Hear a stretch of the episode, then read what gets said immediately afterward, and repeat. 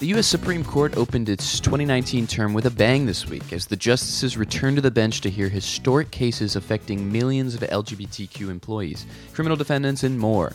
Welcome to The Term by Law360, a weekly podcast to keep you up to speed about the nation's top court. I'm Jimmy Hoover. I cover the Supreme Court for our newswire here in Washington, and joining me now from our New York studio is co-host and Law360 editor-at-large Natalie Rodriguez. How's it going, Natalie? Hey, Jimmy. I am still catching up from this whirlwind week, I feel, anyway. So the court heard arguments in 6 cases throughout Monday and Tuesday, and we're going to focus on the ones that really caught our attention. First on our agenda is discussing some of the stare decisis back and forth that happened among the justices during a criminal case challenging non-unanimous jury convictions. And then we're going to dig into the landmark Title VII cases that were heard on Tuesday, which have been all across the headlines. Absolutely. But before we get into those, I want to talk to you, Natalie, about a case that the court took up on Friday, which is called June Medical Services versus G. And this is the big Louisiana abortion case that's been on the docket that a lot of court watchers have been paying attention to. Essentially what's happening is an abortion clinic is challenging a Louisiana law that requires abortion providers to have admitting privileges at a local hospital. The clinic that's challenging this law says that the requirements are very difficult to comply with, and it's only going to leave one abortion doctor left in the entire state to perform the 10,000 procedures that happen there each year. So this is going to be the first major abortion case that the court's taken up since Justice Anthony Kennedy retired. Obviously, Brett Kavanaugh has replaced Kennedy, so people are going to be looking to this one as a kind of a forecast of the future of not only Roe versus Wade, but reproductive rights in this country. So that's certainly one to pay attention to. But you also had some that the court appeals, I should say, that the court turned away. Yes, as expected, a number of denials, but 2 that cases that we had our eyes on just for their impact on the legal industry were among those. One was Winston Strawn's appeal looking to enforce arbitration in a gender bias suit. So in that case, it leaves standing a California appeals court ruling that sided with the former income partner, Constance Ramos, who'd been accusing the firm of slashing her pay and denying her key work. One of the few cases really that to hit the legal industry that hasn't been pushed into arbitration. And additionally, the court also did not take up an appeal challenging the West Virginia High Court's decision to stop impeachment proceedings against the state's own then Chief Justice and 2 other justices. I know we covered that pretty thoroughly here at Law 360 over the last year or so. So maybe that ends the drama that's coming out of the West Virginia court. Right. Obviously, we don't know why the justices of the Supreme Court turned those appeals away, or even why it took up the abortion case. The court, it does these in the form of very short orders that don't give any insight to its reasoning there. So I guess it's only a matter of speculation about why they turned those away, but yes, Perhaps they didn't want to get involved in a political question or something like that. Possibly, although, since when does the court shy away from politics? Rarely. Especially this week. So kind of digging into what's been happening this week at oral arguments, I think we're going to start off first with Ramos versus Louisiana. So this is a case questioning whether non-unanimous jury convictions are okay, basically, in the states. If you tuned in last week, we talked pretty extensively about this case from Louisiana, and you can always go back and listen to some of the facts. But basically, it argues that the Sixth Amendment's unanimous verdict requirement should apply to all states under the 14th Amendment. And but the court has already kind of answered this question, right? So what's Ramos's argument here? That the court got it wrong, basically. So really, this case is about stare decisis, right? And the issue of whether the court should adhere to a 1972 decision it had in Apodaca versus Oregon, where the court said that states were held to the same Sixth Amendment requirement. We had talked, I think, a little bit, Jimmy, about that the issue of precedent was going to be big on this one, and the justices did not disappoint. Stare decisis was mentioned 33 times in the transcript. In particular, you know, Justice Alito really seemed to make an implication that this is a contentious issue for the court and for the justices. You know, he said, and quote, last term, the majority was lectured pretty sternly in a couple of dissents about the importance of stare decisis. He was specifically pointed to Franchise Tax Board and Nick versus Township of Scott, where Justices Stephen Breyer and Elena Kagan had come down hard on the conservative majority for overturning precedents. You know, yeah, I kind of read his comment there as almost like a shot across the bow to his liberal colleagues. You know, okay, so you guys are thinking about overturning Apodaca in this case, whereas last term you lectured us so harshly, and kind of we didn't hear the end of it when we overturned these decisions in these other cases. Yeah, he's like basically like saying the shoe's on the other foot now. So what are we gonna do, right? And you know, in this case, Justice Kagan, she did seem to try to make an opening for overturning the precedent by really questioning Ramos's legal counsel about whether it mattered that Apodaca was a splintered 5-4 ruling. So she was definitely, I think, trying to make an opening for overturning the precedent, although she did also seem to spend time wrangling with, you know, why the court should not stick to its own precedent here. You know, she mentioned how states have been relying on this for 50 years, and it doesn't really matter whether it was wrong, that Apodaca ruling, because overruling something, you know, that's been on the books like that requires more than just the decision to be wrong. You know, and I'm not sure lay watchers always realize that of the Supreme Court. But, you know, states have been relying on it, and there's no reason necessarily to change it. You know, stare decisis, right? Right. It's so interesting because Justice Kagan obviously is considered one of the court's liberal standard bearers, and here she is kind of laying out the roadmap for how the court could eventually side with Louisiana here, saying that there are all these reliance issues and that, you know, reversing 50 years of precedent would undermine stare decisis. And yet it's Justice Neil Gorsuch, you know, one of President Donald Trump's appointees, who kind of undercuts that position and says, you know, how important is it for the state to be able to rely on this when their reliance interests are essentially just keeping people who were convicted by non-unanimous juries in jail? He says one might wonder whether we should worry about their interests under the Sixth Amendment as well. Yeah, so, you know, it's super unclear right now, I feel, where the justices are all going to land on this. We had hoped to see whether Justice Clarence Thomas would pipe up during these oral arguments, you know, just given how outspoken he can be sometimes on the issue of stare decisis and, frankly, not sticking to stare decisis in given cases. But he was unfortunately suffering from some flu-like symptoms, so he wasn't in the courtroom for oral arguments. We wish him a speedy recovery, and he will be participating through briefs and transcripts. So I'm personally looking forward to see what his take on this case will be.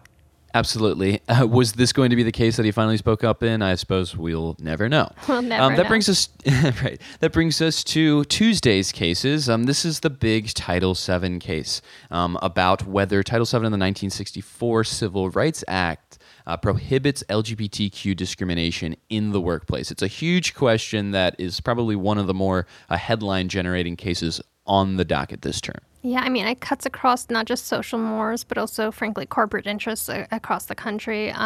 You know, and it's been dividing lines across various groups. Jimmy, you were there. What was it like on the ground?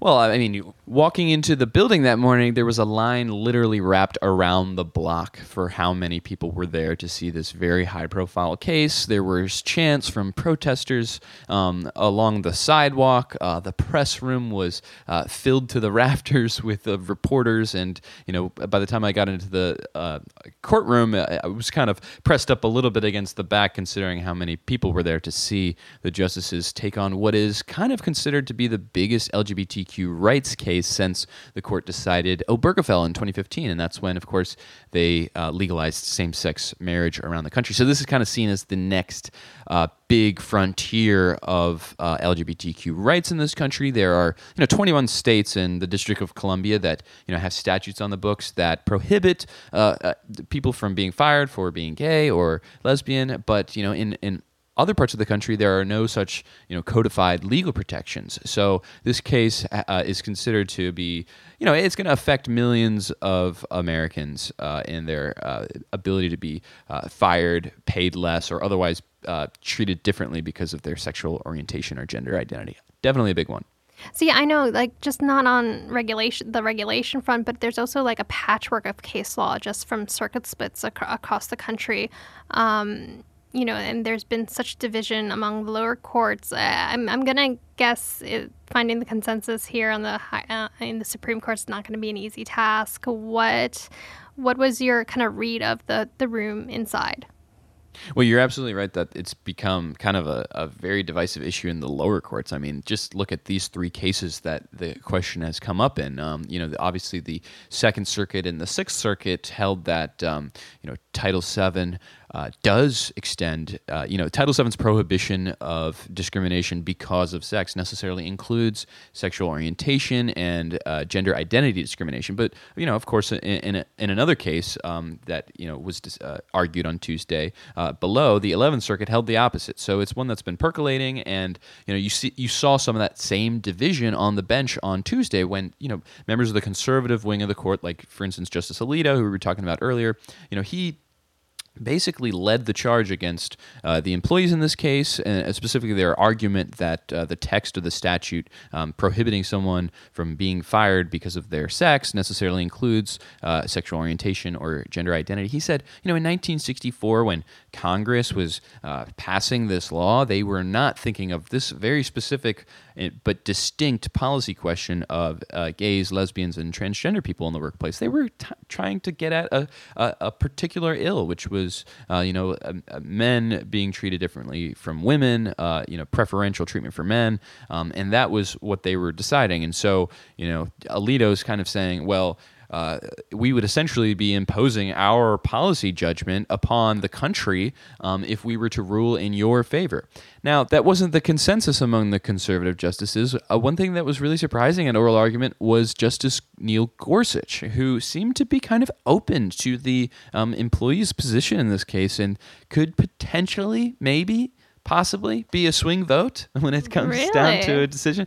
Yeah, that's right. I mean, this kind of runs counter to what a lot of people had predicted, but, you know, Justice Gorsuch is he was called an avowed textualist. He's someone who prides himself on looking first to the text of a statute before anything else, and in this case, he seems to think that whether the text of the statute includes, you know, sexual orientation discrimination or transgender discrimination, it's a close call, he says at one point to an attorney for the ACLU.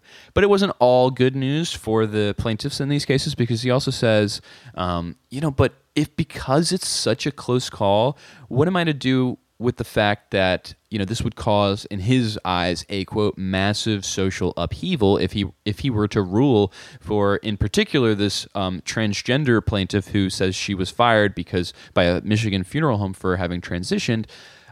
You know, the conservative wing, including Gorsuch, seemed to be fearful of all of the changes that this would reckon in workplaces across America and their sex-specific policies. Yeah, I know I heard that a lot of time was spent on, you know, discussing, like, say, transgender women using women's bathrooms. Can you break that down a little bit more, what was, you know, what the justices were focusing on? Yeah, I think that has to do a lot with an argument that one of the attorneys for the Michigan funeral home has been making in this case, which is that, you know, obviously the plaintiff, Amy Stevens, was fired, in the words of her employer, for not conforming to the male dress code. And so the funeral home's argument through their attorney is that, you know, to say that that's illegal is to say that all types of sex-specific policies in the workplace are illegal. You know, if you go after, say, a man for showering in the women's restroom, that's too would be swept under the purview of Title VII.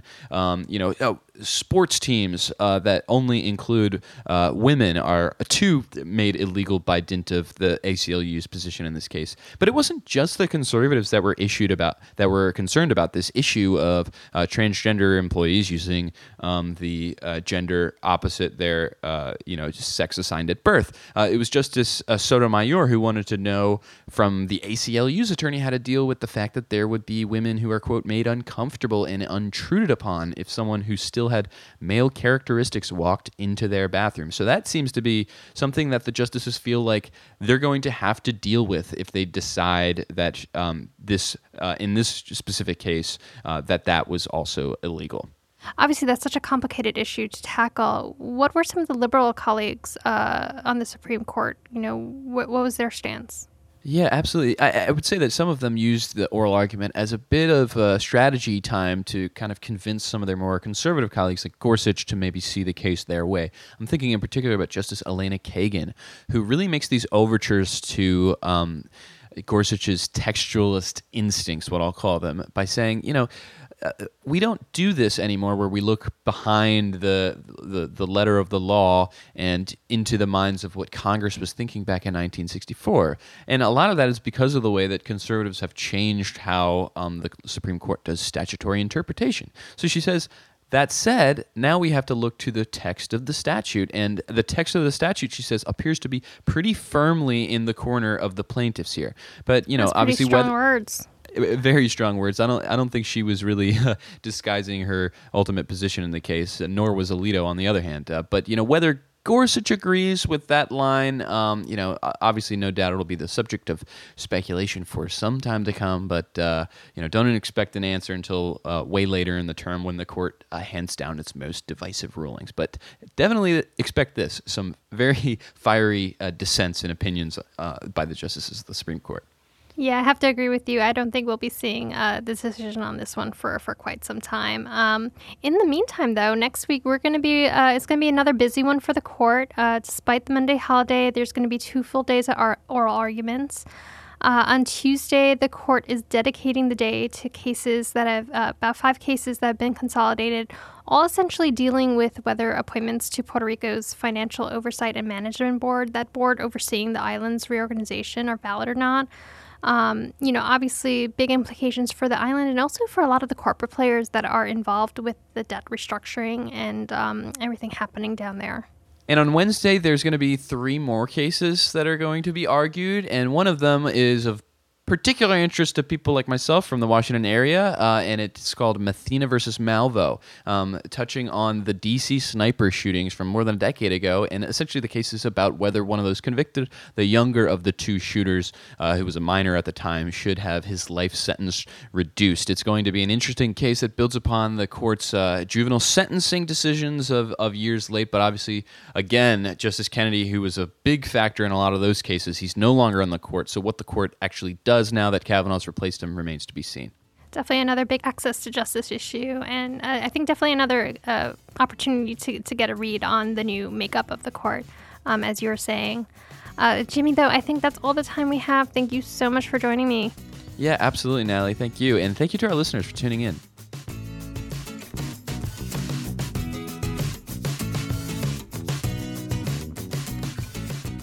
We'd like to thank our producers and editors, Kelly Marcano, Stephen Trader, and Danielle Smith, our executive producer, Amber McKinney, and our contributing reporters this week, Andrew Strickler, Kevin Penton, and Brayden Campbell.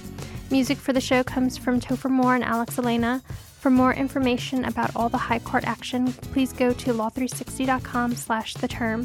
You can also find us on Apple Podcasts or Google Play. Just search Law360 and The Term. Thanks for listening. We'll be back next week.